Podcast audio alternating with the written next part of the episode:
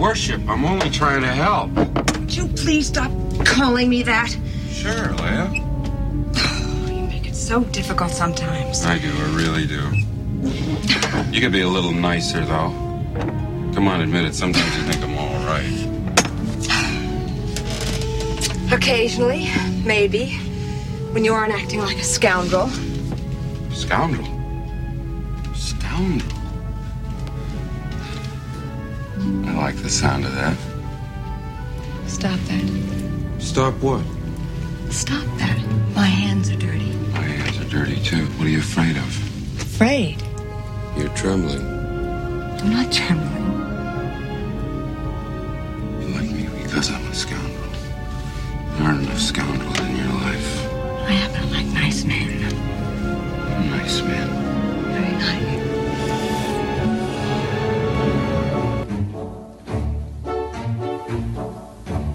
Welcome, everyone from across the universe, to the Wampa's Lair podcast.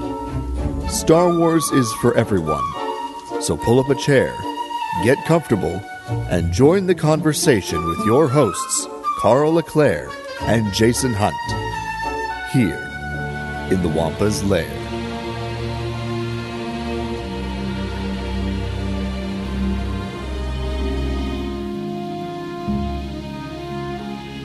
Hello, everyone, and welcome back to another exciting episode of the Wampa's Lair podcast. This is episode number 484 The Princess and the Scoundrel. I'm, as always, one of your hosts, Jason Hunt, and with me, the Han Solo and Princess Leia to my Chewbacca, we've got Karl Leclerc and MaryLara, first time guest to the Lair. Welcome.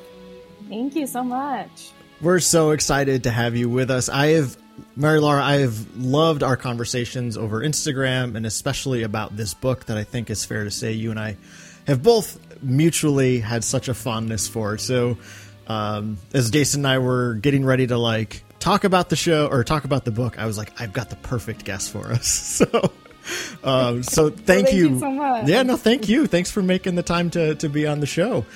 Um, Excited to get to it. so, before we dive into our conversation about the book itself, uh, one of my favorite things to do anytime we have a new guest on the show is to just ask my two favorite Star Wars questions. And um, we were chatting a little bit before we hit record, so on, I, I've been spoiled to one of your answers. But uh, just so folks know who are listening, I always love to ask a Star Wars fan, "What's your favorite Star Wars movie?" Okay, so mine is Empire Strikes Back. I'm an Empire girl. I think that's Excellent. I think that's always a great answer. no answer is Not wrong, biased. but that's a good one. Not biased at all, are you, Karl? Not even a little. no, no, not at all. And uh, and then my other question I love to ask folks is who is and it's I feel like this one actually might be the harder question, but who's your favorite Star Wars character? This is actually easy for me because it's Leia. Um, Nice. nice. ever since I started watching it, she's been my favorite. I have a lot of favorite secondary characters, but she is my ultimate favorite. So, excellent, excellent. How long have you been watching Star Wars then, out of curiosity? uh, since I was eight, for a while, and started reading the books in junior high.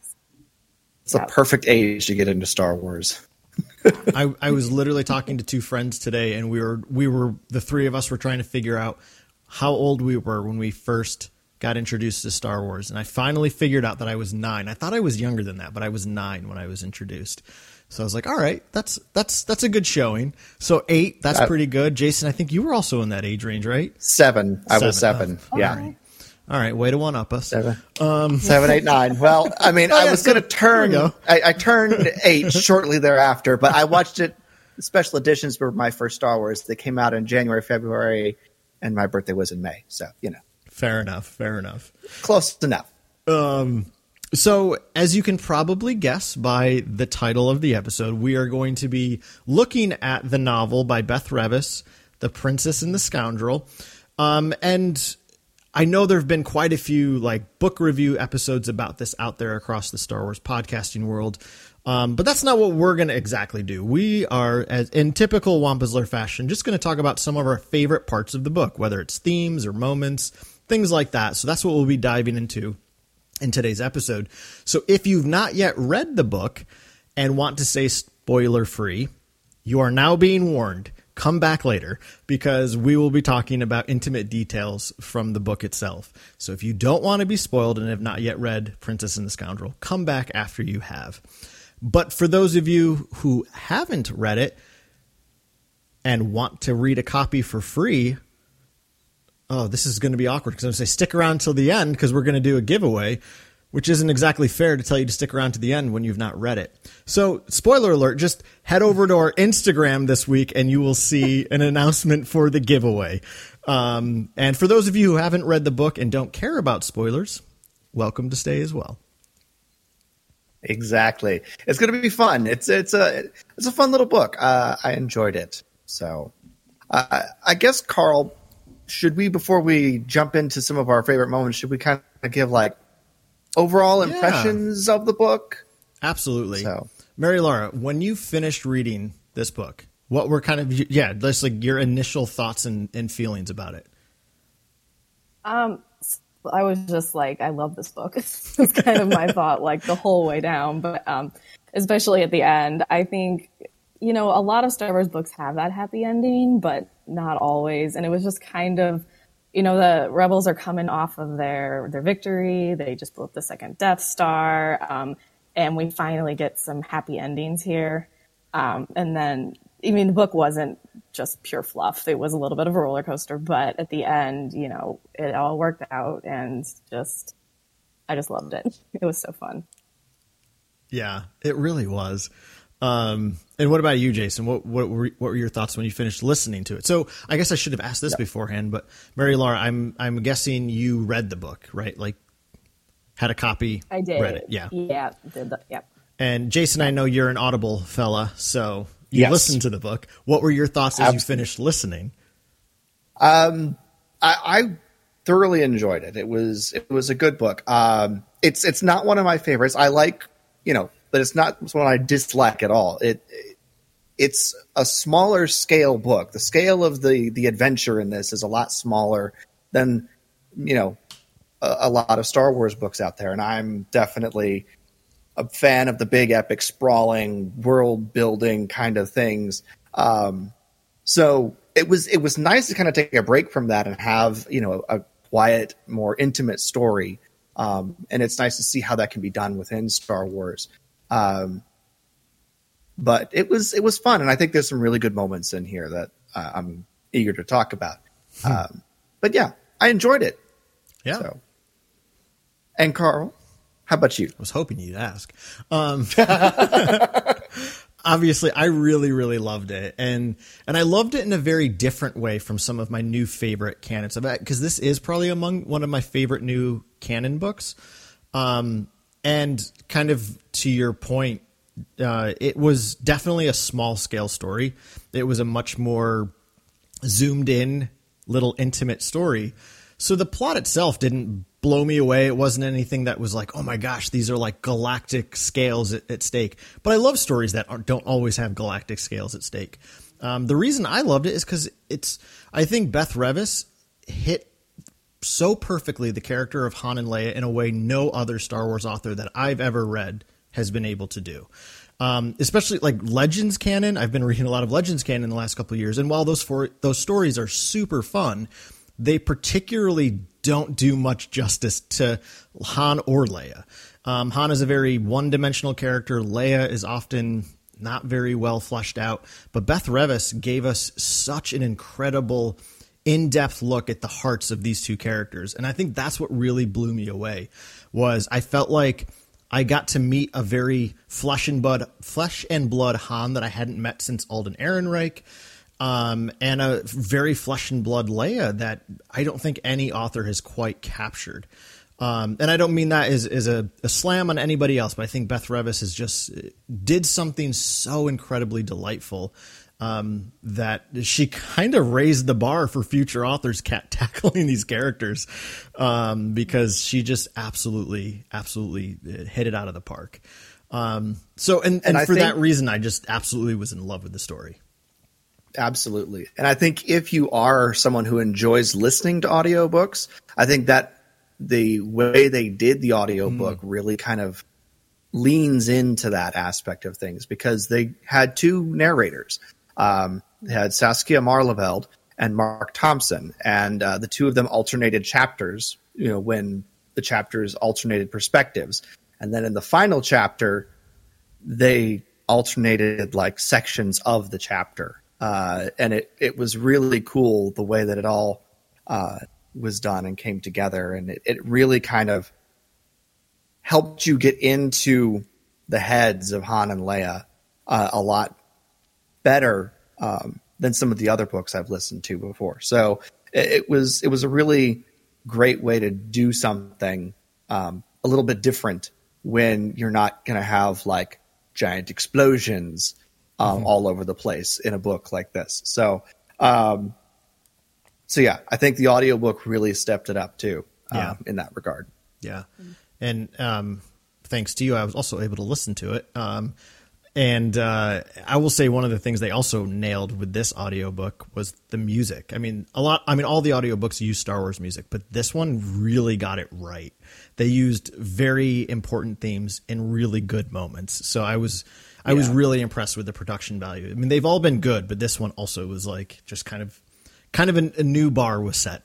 so, um, yeah, yeah, very, Definitely. very, very, very pleasurable. So clearly we all enjoyed this book and let's talk about some of the things that we loved the most. So MaryLara what was one of the first things that kind of stood out to you from the book that that really resonated? Um, so just kind of bouncing off the audiobook thing i loved that we got to see han and leia's perspective. Like if you're gonna write a han leia book then i think it was important we got both of them there. So i loved that like going back and forth um, between the chapters. So we really did get to see both their point of views in there. Um, just one thing that I loved, I thought was hilarious, was that um, chapter where Lando essentially throws on a bachelor party and is crashed by Ewoks. Like, I was laughing so hard because I could just literally hear them doing that in my head. it was hilarious. Oh, yes. For those who don't know, this book takes place literally right after Return of the Jedi. Um, so yes, we're still in Bright Tree Village when Han proposes to Leia. Leia says yes. They're going to get married in a couple days, and Lando decides that Han needs a bachelor party, and the Ewoks decide that they're offended that they weren't invited, um, and invite themselves. And it's just exactly as chaotic as you imagine that would be. It might have been like the hardest I've ever laughed in a Star Wars book because it was so on point and so perfect. And then there's Lando standing there sipping wine out of a crystal goblet that he somehow just had on Endor. yep, he would. He just out of nowhere, everyone's drinking out of like you know pewter or wooden cups, and he's got this crystal goblet that he pulled out of somewhere. You know, it's it's so perfect. It uh, was. I loved that scene so much. so that was kind of my first favorite moment. Um, and then I said Leia is my favorite character. She is. Um, one thing that I really appreciate um, that Beth Revis threw in this book was this literally takes place like starts out like a day after Return of the Jedi. Um, so Leia has just found out that mm. Vader's her father, Luke is her brother, um, and so we actually get to see some of that, see her like working through what that means, how she feels about it, what this means for her future. Um, so as a Leia fan, I really appreciated that as well.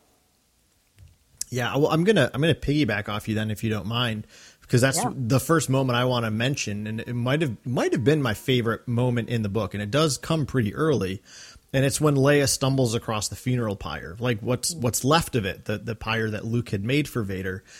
Um, yeah, and and you know, like you said, it was really incredible to watch her grapple with that truth, um, and her response to it is so incredible. Um, I really enjoy when she kind of stumbles across the pyre notices that you know Vader's mask laying there in the ashes, and she just screams, "I hate you." Um, and and when I read that, like when I read it, it just like brought tears to my eyes, like the emotion that came over her just in these words, and, and I could see the scene. And what I just heard is like as I read that line, "I hate you." I was like, "Oh my gosh, it's Anakin!" Right? Like, it, mm-hmm. I think, I mean, these comparisons have been made a lot and in in recent years, but um, you know that that Leia is the child of Anakin and Luke is the child of Padme. Um, Leia really has kind of that that fieriness that that possesses Anakin. Um, and yeah, that that moment just really stood out to me as very beautiful. Like she is she is rejecting in a way that this that this is tr- like while it's you know objectively true for her it's false and she kind of has this uh, internal coming to peace with it by deciding that family is chosen. It's not hereditary. And because leia is then reflecting on how bail and Breha are her family because they chose her as their daughter. They chose to be her parents unlike darth vader. Um, and I and again this this scene is just so beautifully written by Beth Revis and the way she talks about how she's looking up at the night sky and she she thinks about how her her parents her real parents Breha and Bail are stardust amongst the stars whereas she's happy that Darth Vader is soot under her shoes um, and it's just like wow that's so powerful right like that her parents are kind of this eternal force in her life whereas Darth Vader is you know study the bottom of my boot, right, Jason? yes, absolutely. to quote Anakin. yes, to quote Anakin. Oh man, yeah. It it it's it is a very impactful thing because she it is such a visceral reaction, um, especially at the beginning, and she she has to come to to terms with it throughout the book. She doesn't necessarily accept it fully by the end of the book, but she's made a peace with the knowledge uh, by the end of it um, within herself. Uh, she's still processing. She's still got a lot to work through, but she has gotten to the point where there is a an acceptance of the fact. Um, and and the other interesting thing is that she has trouble even conceiving of touching the force mm-hmm. because she think feels that it's it's Vader's force. It's not Luke's. It's mm. not, it's not the force. Um, it's Vader's. Uh, and of course, the way that she touches it uh, initially is very much in the vein that that Anakin would. Um, it, it further backs up that point that that she really does have a lot of of aspects of Anakin in her. And I think that's that was a very interesting thing to to watch as she struggled with that on and off throughout the book and and tried to figure out how to navigate those waters um, and and reach some sort of acceptance.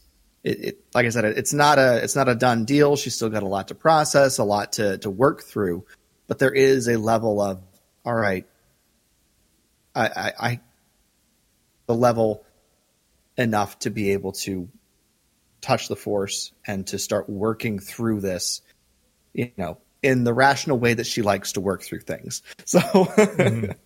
yeah. Well, and uh, MaryLara, I'm pretty sure you and I talked about this a little bit in some of our messages. Um, but after as soon as I finished this book, I reread two old Legends books, which were of course the courtship of Princess Leia, which is the old story of how Han and Leia get married, and it's a very it's got some very troubling aspects to it, um, which they of course make fun of in this book, which I think was very smartly done. Um, but also Tatooine Ghost, uh, which is a, a, Troy Denning novel wrote, written shortly after Attack of the Clones came out, actually. Um, and that that novel specifically deals a lot with Leia grappling with knowing that her father is Darth Vader. Um, and somewhat similar to this, um, and obviously that book takes place a little bit later in, in the Legends timeline anyway. I think it's about five years after Return of the Jedi. So Leia's been living with that truth a bit longer. Um, but she also is, she's still at this place where, again, she objectively recognizes, yes, Darth Vader was my biological father, but he's nothing to me. And Tatooine Ghost is this story of her going back to Tatooine. She finds this old journal that was Shmi's, and she learns about, you know, little adorable Jake Lloyd Anakin, and it, it, allows her to come to a level of forgiveness of him, understanding that he wasn't a born monster, but it it, it was circumstance that made him that way. Um, uh, did, was that resonating in your mind then too a bit when you were when you were reading this aspect of the book? Yeah, um, it's been a while since I read either of them, but yeah, I do um, enjoy that look back that she has and kind of that um, grappling with that. Um, there's like I don't, I remember this like one line from Tatooine Ghost where it's like there there's a past behind them, but they they're looking ahead to the future.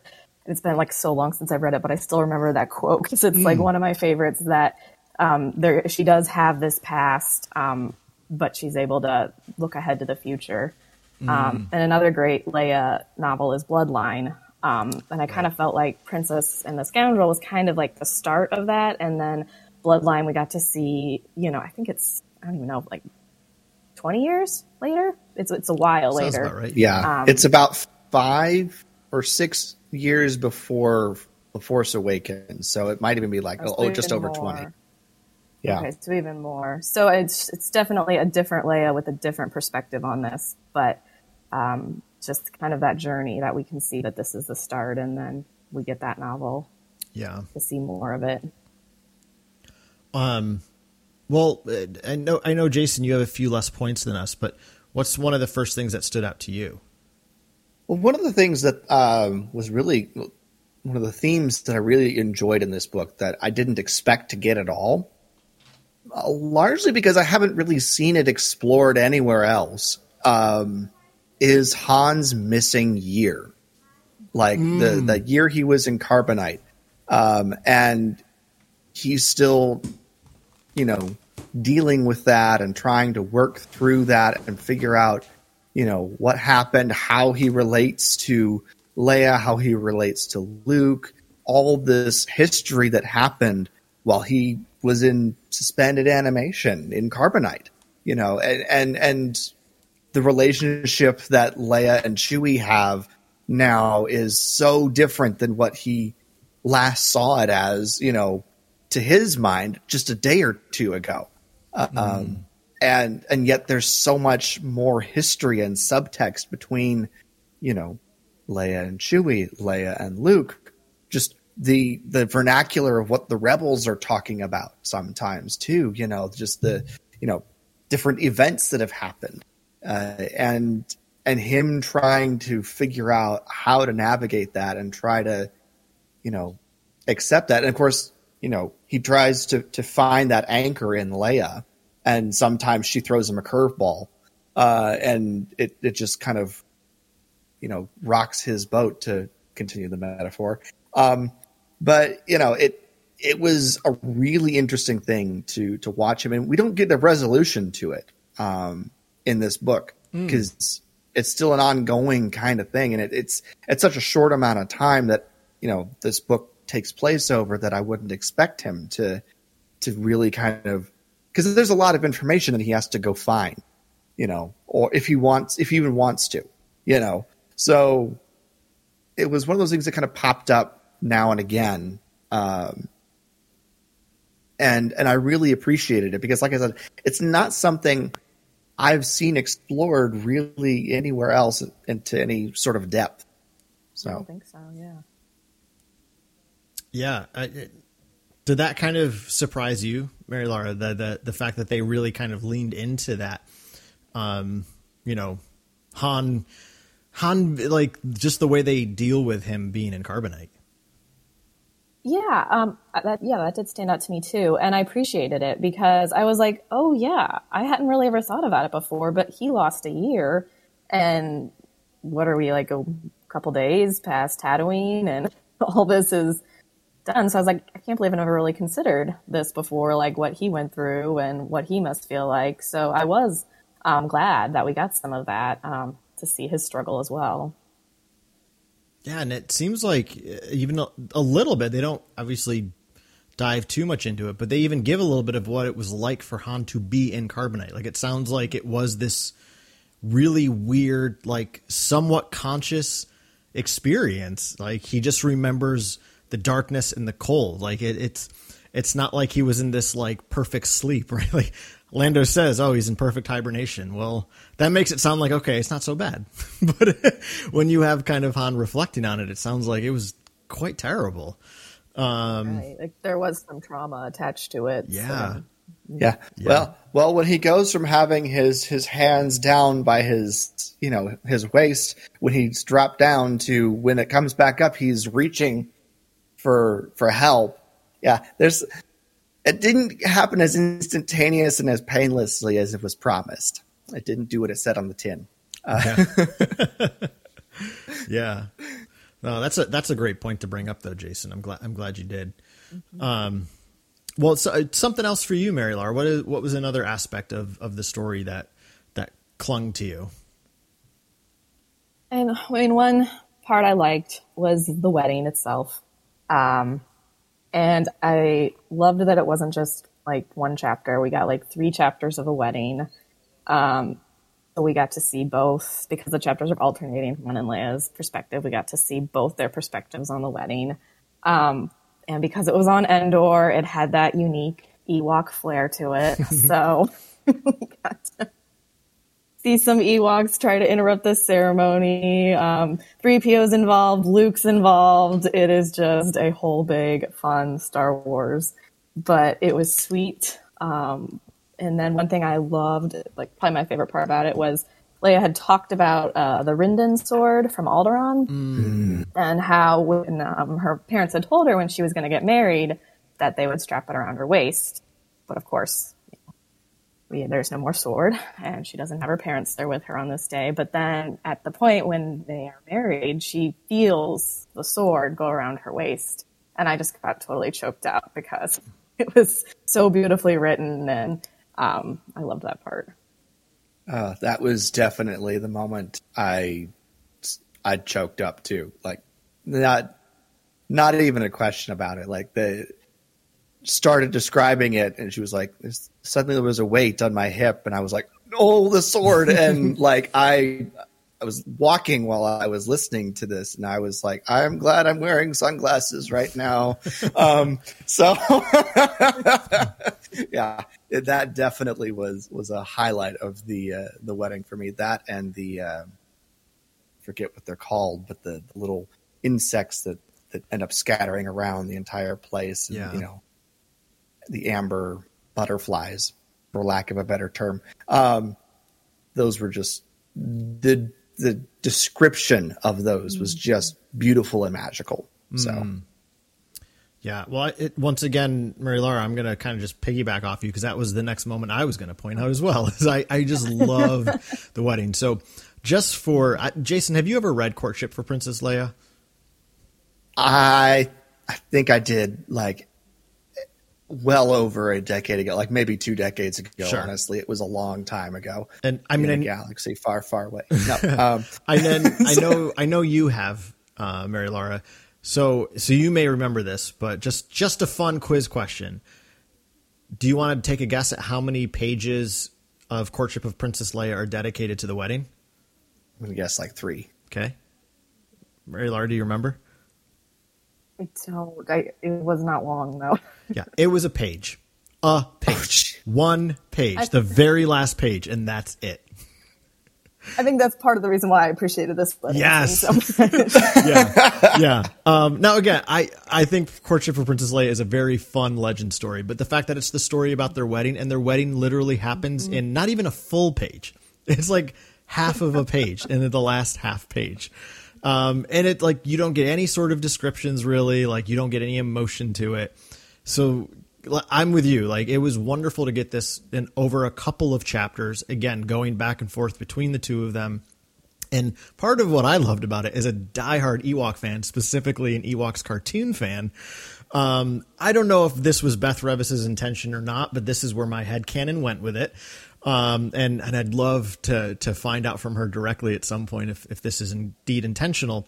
But you know how they, when they walk into the Ewok, like sacred space, the temple area, there's, they talk about that like glowing amber thing at the center of, So there is something in the Ewoks cartoon called the Sun Star, and I was like immediately I was like, that's got to be the Sun Star that Logray keeps, and it's so cool because it's like this magical, like mystical, uh, sacred element among the Ewoks. So in my head, that was the Sun Star, which comes directly from the cartoons, and I also loved the kind of uh, space fireflies, if you will, um, but if the two of you have ever seen the Ewoks Caravan for Courage movie, there's of course the a, a lovable Wisties, which are these like they're called the fire folk in the cartoons.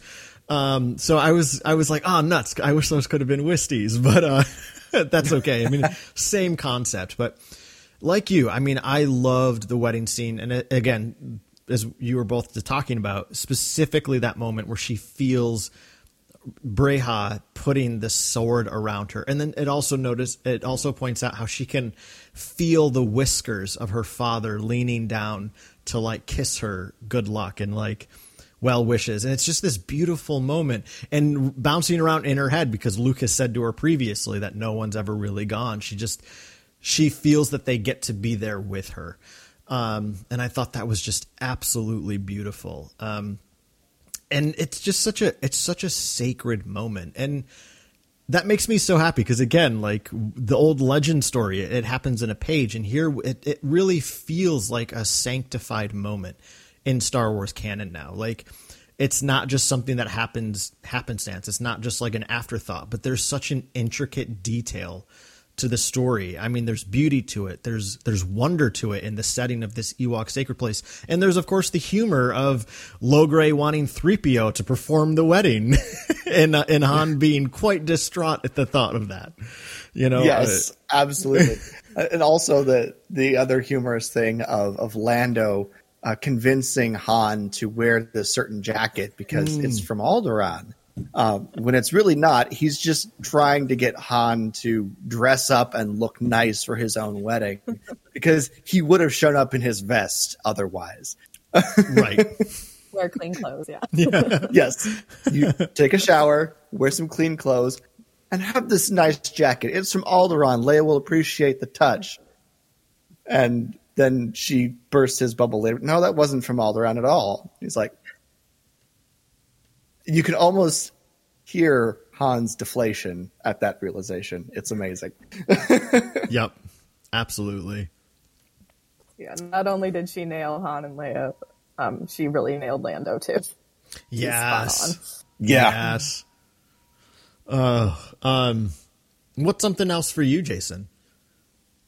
Uh, well, we're gonna we're gonna leave Endor here now, um, and we're gonna go further on in the book. Obviously, um, they take this this cruise, space cruise, um, and they end up on this ice planet, uh, which is gorgeously described. By the mm. way, I think it's nice to have a hospitable and welcoming version of a ice world in Star Wars too, not just Hoth. Um, but along the way, we meet the the chief engineer of this starship that they're traveling on, uh, named Zama uh, Trinkrus, and he's a Nautolan engineer. And for those of you who don't know, Nautolan is the same species as Kit Fisto, and of course, Kit Fisto is one of my favorite background Jedi ever. And so, as soon as he was described, uh, I immediately sat up and took paid attention. Um, and I actually really do enjoy him as a character, and he got involved quite a bit towards the the back third of the book. Um, and we got to see him in action a few times. You know, obviously the the spectacular uh, rescue of Han and Leia under the ice uh, was great, um, and then we got to see him, you know, do his natural Nautolan swimming thing uh, as he helped the assault on the the Empire's um, base there. But yeah, I really enjoyed him. I, I felt like he was a, a very uh, I liked the the sort of what's the word I'm looking for? The staunch uh the the character that he had. He he had a, a strong sense of, of character and, and duty um, that I felt like fit very well with his character, with his job, and and followed along with um, what he ended up being involved in. uh, and the fact that he decided to stay on this planet afterwards. So, uh, I just really enjoyed him as a character, and so that was something that I wanted to make sure I mentioned. As I read it the first time, I was like, "Jason's gonna like this guy." Yeah, yeah, I just knew it. not, not not a question. That that's what one of those Jason uh, radar things go. You know, Nautolan gets mentioned, and Jason's radar goes Yeah, homing in. Um, but yeah, that that's just one of my little quirks. But yeah, I, I thought he was a great character, and he had some pretty cool moments. So for sure. Um, well, uh, what what what's something else for you, MaryLara, that that you enjoyed? Um, so one thing we kind of touched on a little bit, but just sort of one overarching theme from the book that um, I appreciated was uh, the theme of choices and choice. Um, we see it, it with you know Leia and Han, and Leia chooses Han to marry him, but then there's this choice of you know Luke's offering her this opportunity to travel the galaxy and learn about the Force and become a Jedi.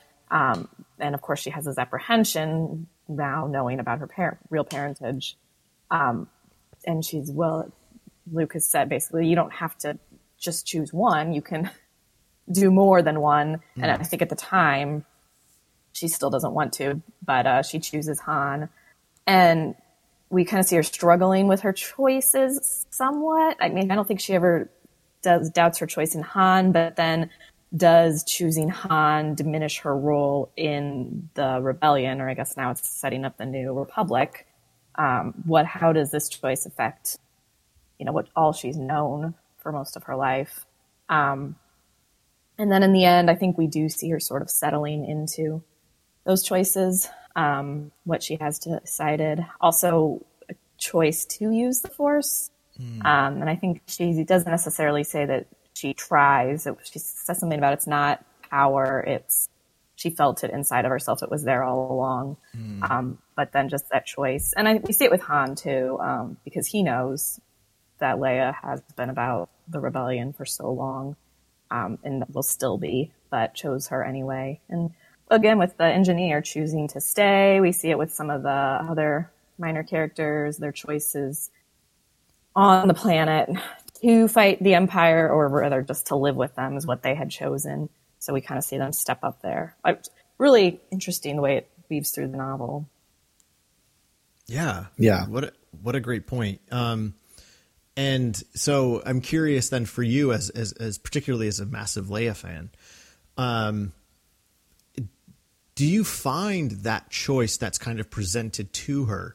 Um, and kind of the the first one that, like you said, is kind of laid out by Luke is, you know, oh, we could go exploring the galaxy together and exploring the Force. Um, and and the fact that she sees it as well, it's either that or Han, and also the rebellion. Um,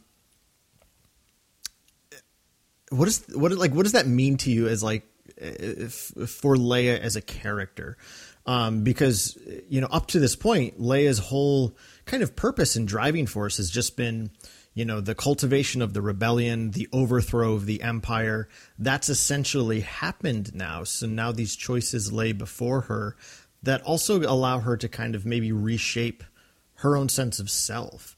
Um, so like yeah i mean how do, how do you see this choice as maybe being an incredibly pivotal moment specifically for leia So it's, I mean, I think especially just this time for her, um, because so much has changed in the last 24 hours for her with, you know, the Emperor's gone, the Death Star's gone. She now not only has found out Darth Vader's her father, but she also has this, now this legacy of the Force, um, and that she, you know, could now possibly use and I think also then her diplomatic skills, she knows they're going to be needed to try to bring systems into this new republic. So I think it's just almost sort of whirlwind. Han proposes, like so many things happened all at once for her. Um, and I think she focuses in on Han, but then they start swirling around again. It's, well, what about, I have to tell Han about my father, my true father, and oh well, all these we need to reach these systems. Can I sneak that into my honeymoon? Um, sort of a thing. Um, but then I think at the end, you know, when she does touch the force, and that's a great moment as well, when we see her use the force for the first time, um, knowingly, then I think she realizes that this isn't necessarily me following in Darth Vader's footsteps. This is my own path that I can forge. Mm-hmm. Um, and I would love somewhere down the road to see like a novel or comic or something where she does start training with Luke. I think that would be very cool to see. Yeah. and, and, we know she does, at least for mm-hmm. a while, um, yeah. based on you know the the rise of Skywalker, the information we got from the rise of Skywalker. Um, but then, of course, she decides to call that off because of the premonition she gets about her son. So, right. uh, so we'll see uh, where that. I'm sure they've got ideas and plans for that. Uh, I would be surprised if they didn't. Mm-hmm. But yeah, I, I do like the uh, the mention that you know she has to make all these choices, and and in the sort of whirlwind of choices swirling around her, she kind of leans hard, at least initially, into what she already knows, which is why Mon Mothma conspires with Han to like actually send her away on a honeymoon. Um, even if Mon, it, Mon even works in like a a little bit of oh PR for the New Republic to convince Leia it's okay to go. Um, because and I think that was obviously I knew it that was going to keep coming up. But the one thing I really just wanted to do was to like grab Leia by the so- shoulders and say, "Sit down, take a breath. You you've earned this," you mm-hmm. know. But she just can't. She just can't do it. So, yeah. especially when everything else is so topsy turvy around her. So she, I, I feel like she leaned into that, you know, because that is something she was familiar with, while all it's, these yeah, other choices are swirling. Yeah, so. it's her been her life, and she's good mm-hmm. at it. So it's what she goes back to. Mm, yeah, absolutely. Yeah, yeah, and definitely. I that uh that sensibility of like Leia, let yourself rest, let yourself breathe. Um, I love so that I'm pretty sure this is Beth Revis intentionally making a joke about courtship of Princess Leia early on when she can she shares with Luke that she and Han are going to get married and Luke's like, finally. And he says, you know, Chewie was telling me that if you didn't hurry up and do this, he was going to uh, drop you and Han off on an abandoned planet till you figured it out, which is, of course, the plot of Courtship of Princess Leia. Han captures her and takes her to Dathomir, um, which is cool that that's the first Legends book where Dathomir appears. Um, but yeah, I was like, ooh, this is this has got to be kind of like a, a, like little wink and nudge at the at the courtship uh, uh, plot line. Um, but you know, you you mentioned, and you both have kind of mentioned this, but MaryLara, you just kind of uh, specifically mentioned that moment of her touching the Force the first time, and that's definitely a moment I was going to highlight as well. Um, I. I love the way that it happens, and I love it was one of those scenes. Again, I think Beth Revis is a very evocative writer, which is something I really appreciated about the story. Um, and it's this moment they're, they're underwater, they're in danger, they're kind of losing this uh, underwater skirmish, which in my mind, as I'm like reading about an underwater skirmish, I can't help but think about the um, the uh, opening episodes from season four of Clone Wars, where you have the Mon Calamari and the the Quarren fighting each other, um, and Leia just allows herself to just call out to the Force to recognize that it's not something to be controlled. And to your the point you were making, MaryLara, it, it is it's she understands that she doesn't have to be her father. That um, that the force at its core is something to lean into rather than to control.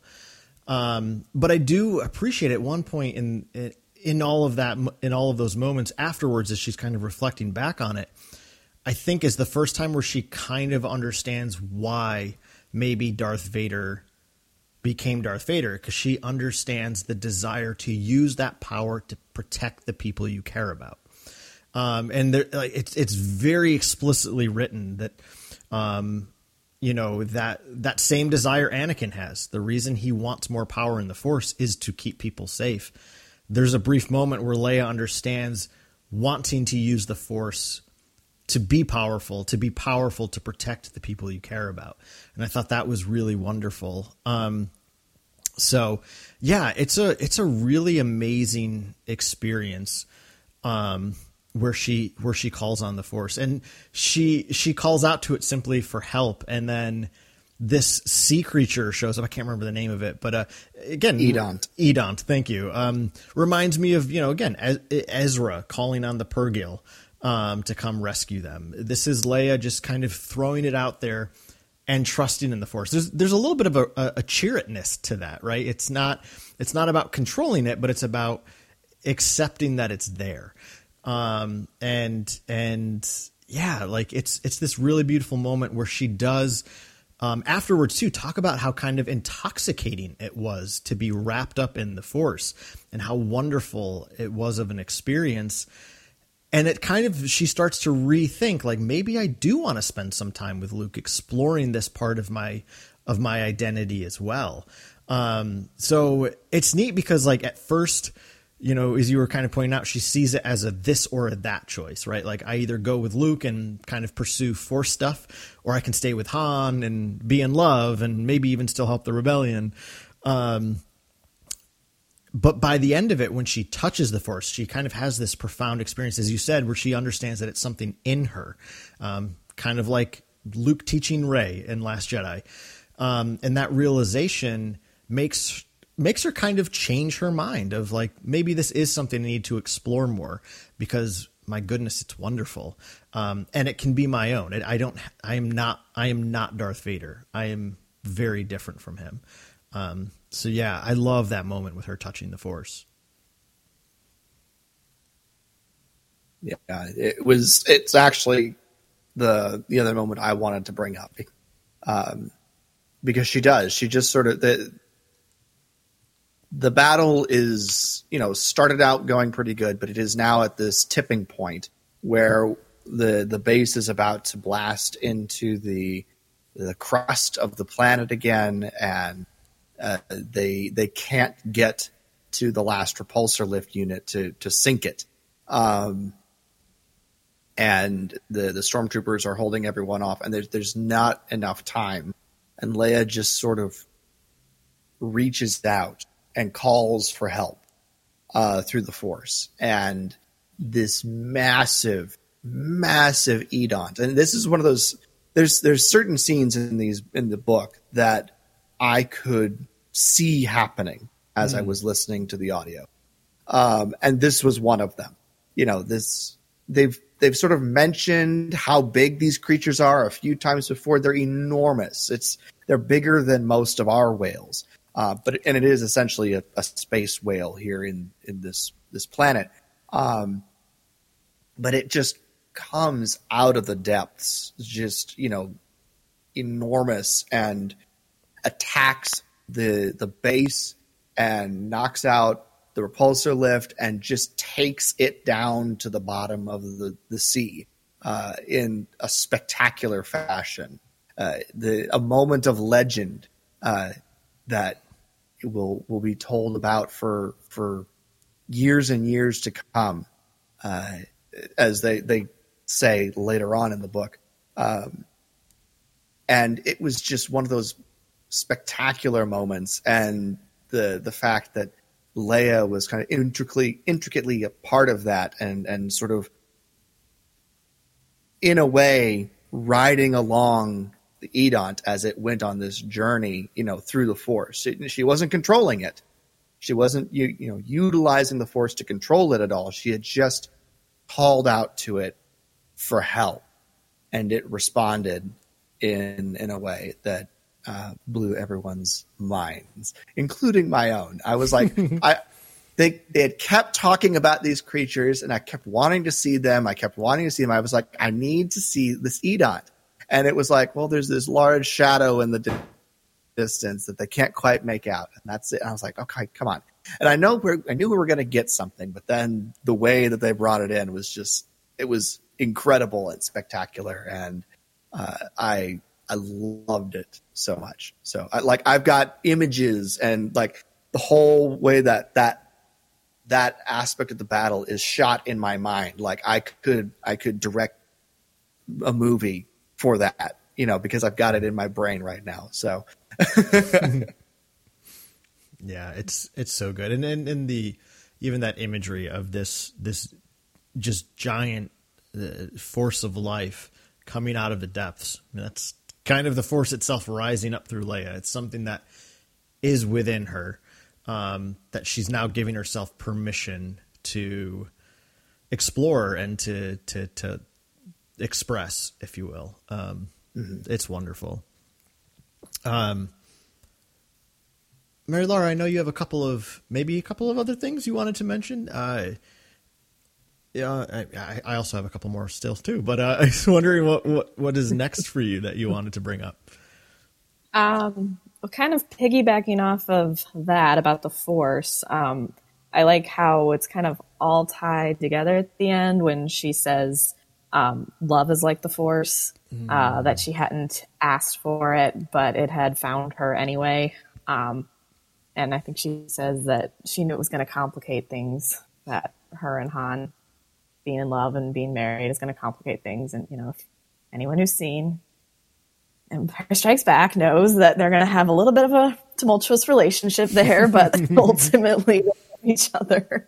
Um, so just kind of a sweet moment there that it kind of all ties together, the, the Force and her love for Han all together there. Yeah. Yeah, that was that's such a memorable line that love is like the force. Um, that is now because my my favorite line in a Star Wars novel has always been um, uh, from the end of the Revenge of the Sith novel by Matthew Stover. In that last little caveat page where he says, uh, "Love can ignite the stars," I thought this was this like this in that line are like now my two favorite lines ever in Star Wars books, which is "Love is like the Force." you know, you don't it finds you. Um, yes. Yeah, absolutely wonderful.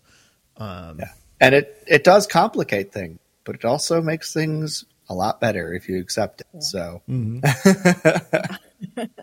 yeah. Um. Well, one other little one other little thing I wanted to mention um, and this is a theme that kind of runs throughout the book, which is Han and Leia's desire for more time. Um, time mm-hmm. to just be together, time to explore their relationship together. Um, and to the point you made earlier, Jason, you know, Han is consciously aware of the fact that a year of his life has kind of just been stolen from him, and a year of his time with Leia. Um, and and you know, so much of the beginning of the book is making it clear that yes, ultimately the war is won, but there will still be more fighting. Right? There's still going to be remnants to to, to mop up, and reflecting about how Han's going to get sent somewhere with these, you know, this Pathfinder uh, strike team that he's in charge of, and Leia's going to get sent to all sorts of diplomatic missions. So they understand they're going to be pulled apart more often than not as time goes on. And there's just this desire for more time. And part of the reason I honestly love that is because it reminded me a lot of a theme from uh, WandaVision. Uh, WandaVision is by far my favorite Marvel thing ever created. um, and, and, and it's actually first alluded to in the movie Infinity War when uh, Wanda and Vision are rescued by Black Widow and, and Steve Rogers and Wanda confesses like, "Oh, you know, they kind of broke curfew," and she's like, "We just wanted more time," and that's something that comes up a lot in the show WandaVision is this desire to just have time with the people you love. Um, so that like because of my love for that theme in in the Marvel universe with Wanda and Vision. I kind of then infused some extra meaning maybe into that that theme here in, in this particular story too. But I feel like it's the same thing. It's it's this understanding that um, you know, to the point you made, MaryLara, about they understand that their love is going to complicate things. Um, and uh, at the same time, there's there's just this longing for is, is sneaking in as much time together as you can. Um, and you know, it, it's it's just a really beautiful aspect of the book is you know just that that desire to, to to find the time to be together and and it's something that they have to end up learning to work towards together too because you know especially when they they first get on board the the starliner uh leia does a bunch of the the pr stuff. She's off talking with people and the the crew and stuff and han goes to find uh, a sabacc game in the bowels of the you know the, the engineering halls um, and they're, you know, they know that they have a limited time on this, uh, this excursion, but they're both like, you know, opposite directions immediately. Mm. Uh, and they have to figure out how to come back to each other, um, to, to make that time work. Uh, and by the end of it, they you know, I think they figure out that uh, they're starting to figure out how to do that. Um, so it, it, was it's nice to see, but yeah, they it's it's not just a you know an instantaneous. They know they want the time, mm-hmm. but their their inclinations are to just completely go opposite directions and kind of squander that time initially and and the obviously that brings up conflict, interpersonal conflict between them uh, as we go through the book. And it's like, well, you did this, and well, you did that, and I thought you wanted that. I don't know what you know, that sort of thing. It's the the constant uh, relationship, marriage squabbles that happen, which I think was also another great part of the book is the the bickering that happens. Not only did it sound perfectly within character for Leia and Han, but it's definitely something I've watched go on in with my parents and you know other married couples that I know as they they've you know grown in their relationship uh, and had to work through the complicated process of bringing two individuals together to make a, a unit, a married unit. So, um, yeah. Yeah. Yeah, it was very, felt very in character for them. I mean, mm-hmm. Han and Leia wouldn't have a honeymoon without bickering. So,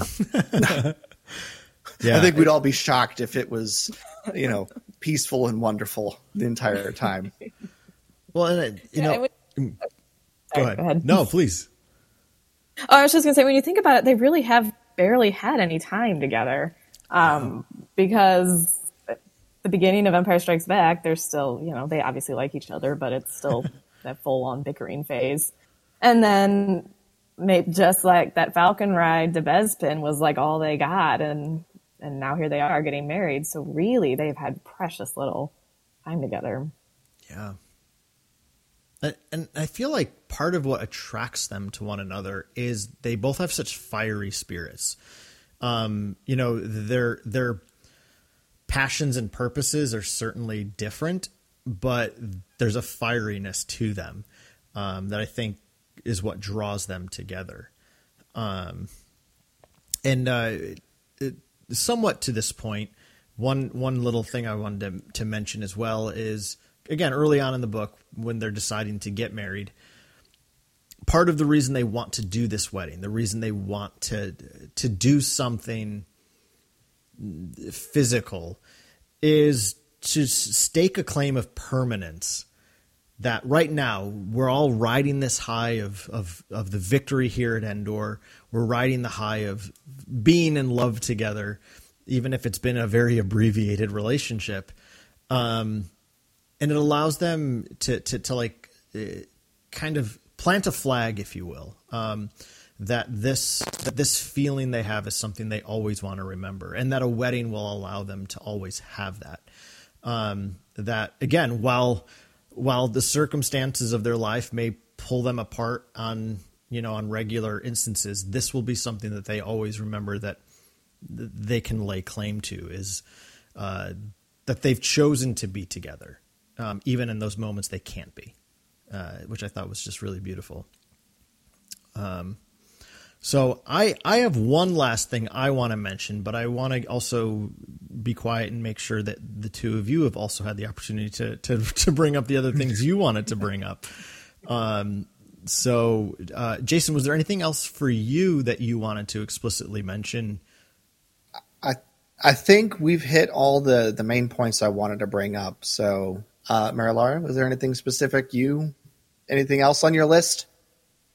I mean, just kind of. I one other thing just loved about the book was that uh, we don't have a lot of main character books in this time period. Mm-hmm. Um, just that you know, Han, Leia, Luke. Um, right after Return of the Jedi, you get some you know closer to um, Force Awakens, and there's aftermath and some of those. But yeah, I just really appreciated kind of just this time period in the new canon um, with our favorite characters. uh, yeah.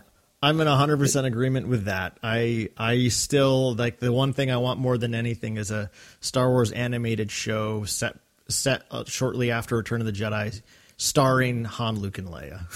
you know, that would be um, so fun. I, I, think Clone the Clone Wars TV show did a lot to specifically flesh out Padme, Anakin, and Obi Wan.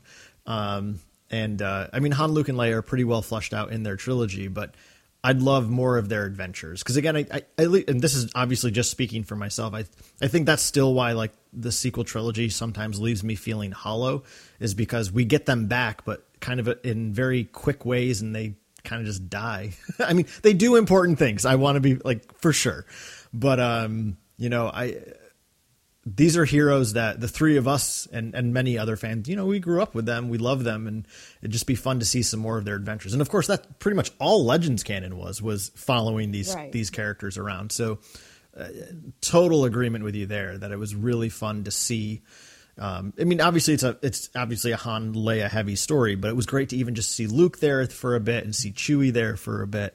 Um, so yeah, totally totally uh, on board with you there.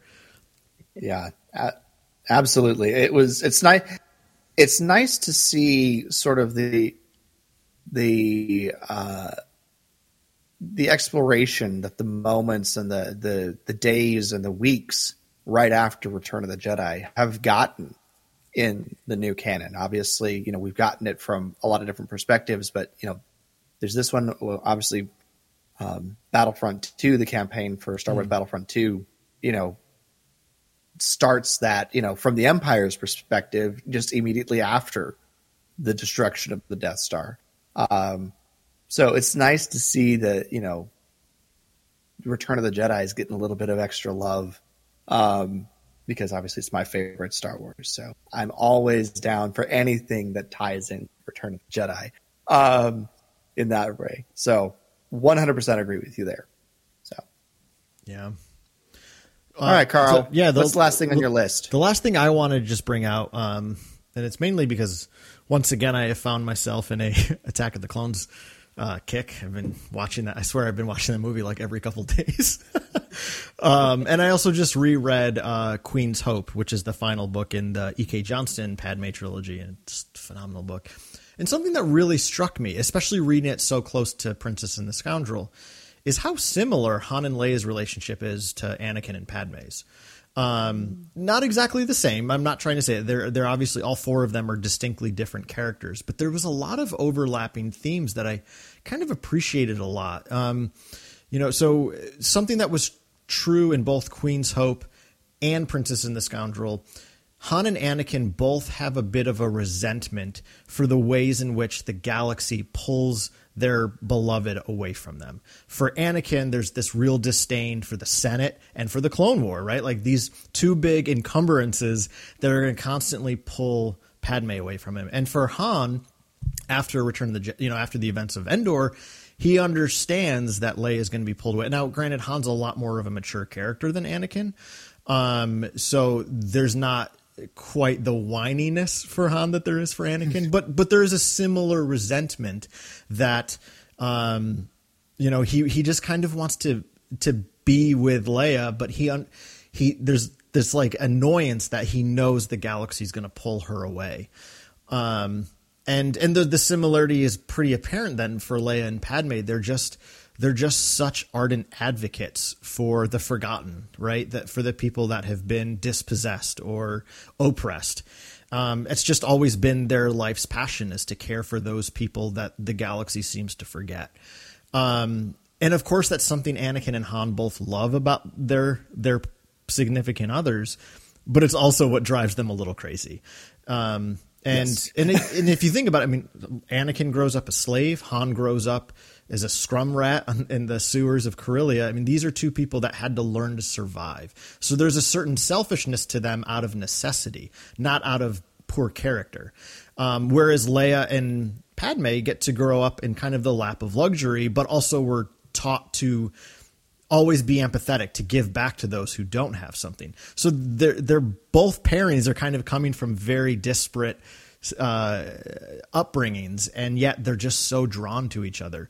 Um, and something as I was finishing up Queen's Hope the other day, E.K. Johnston writes about how Anakin and Padme are essentially these magnets that they they when they have uh, occasionally are being pulled apart, but they always find their way back together. I'm like, God, that's that's just like Han and Leia too, right? So I just kind of appreciate that there's there's this similar, um, almost rhyming pattern to these relationships in Star Wars. To, to quote our beloved George, um, so that was just the last point I wanted to to bring up.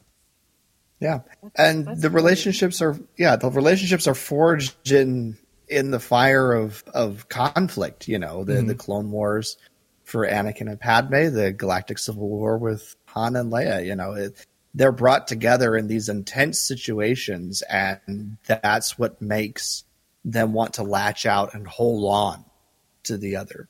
Um, is is these these crazy circumstances and the conflict that they're having to to struggle against and to survive through. So, yeah. And I, I guess I'd, I'd, be remiss to not also mention this quickly because um, uh, as as a, as a massive Han Solo fan and Millennium Falcon fan, I think it's great that it's, it's, when when Han sends Chewie, you know, to to drop them off at the Halcyon for their honeymoon. He you know invites Chewie, oh hey, the Falcon's yours. Go back to Kashyyyk, see your family. Um, but I want you to make some improvements. You know, like he want he really wants to make the Falcon more of a, a home space for Leia too. Um, and there's this kind of this beautiful reflection for Han that for his whole like up until this point his life has pretty much been for him the understanding of home meant the Falcon and Chewie. And now it's also Leia. Um, so I think that's just something really beautiful is that they just find themselves at home together. And I think that's just the most beautiful aspect of any relationship. You know, when you find yourself at home with another person, that's usually a pretty good person to settle down with, you know? Um, and I think that's what I love most for Han is Han is a, uh, it, when I say he's simple, I don't mean stupid. I think it's, he's just a very straightforward person. Um, and for him, it's like, yep, I feel at home with Leia. This is who I'm going to settle in with. Uh, and, and I really love that aspect uh, uh, that, that Beth Revis highlights again in, in the book. So,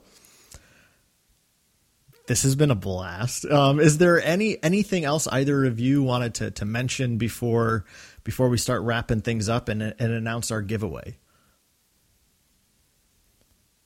Uh, I, I think we've hit everything on my list. What about you? Yeah, I think we got all everything on my end. This was so much fun. Yeah, it's agreed. Yes. Um, well, with that said, um, as I alluded to at the start of the episode, uh, we have an extra copy of Princess and the Scoundrel that we'd love to give to you. Um, very simple way to enter. This will be uh, this will be over on our Instagram. Uh, if you do not have an Instagram but would like to participate, um, your rules are are very simple. Just send us an email with your favorite Han and Leia moment, and you'll be entered to win a copy of Princess and the Scoundrel. For everybody else, um, if you do have an Instagram, we simply ask that you uh, the the the post will come out in the next couple of days, but simply like the post, share it to your story, and uh, mention a friend in the comment section. It's going to be very simple. The rules will be right there for you on the Instagram post. But that's all you got to do to enter for a chance to win a copy of the book. Um, so before we go, um, I just want to thank you again, MaryLara, for for being on the show, for bringing your insight to this book, especially your love of Leia.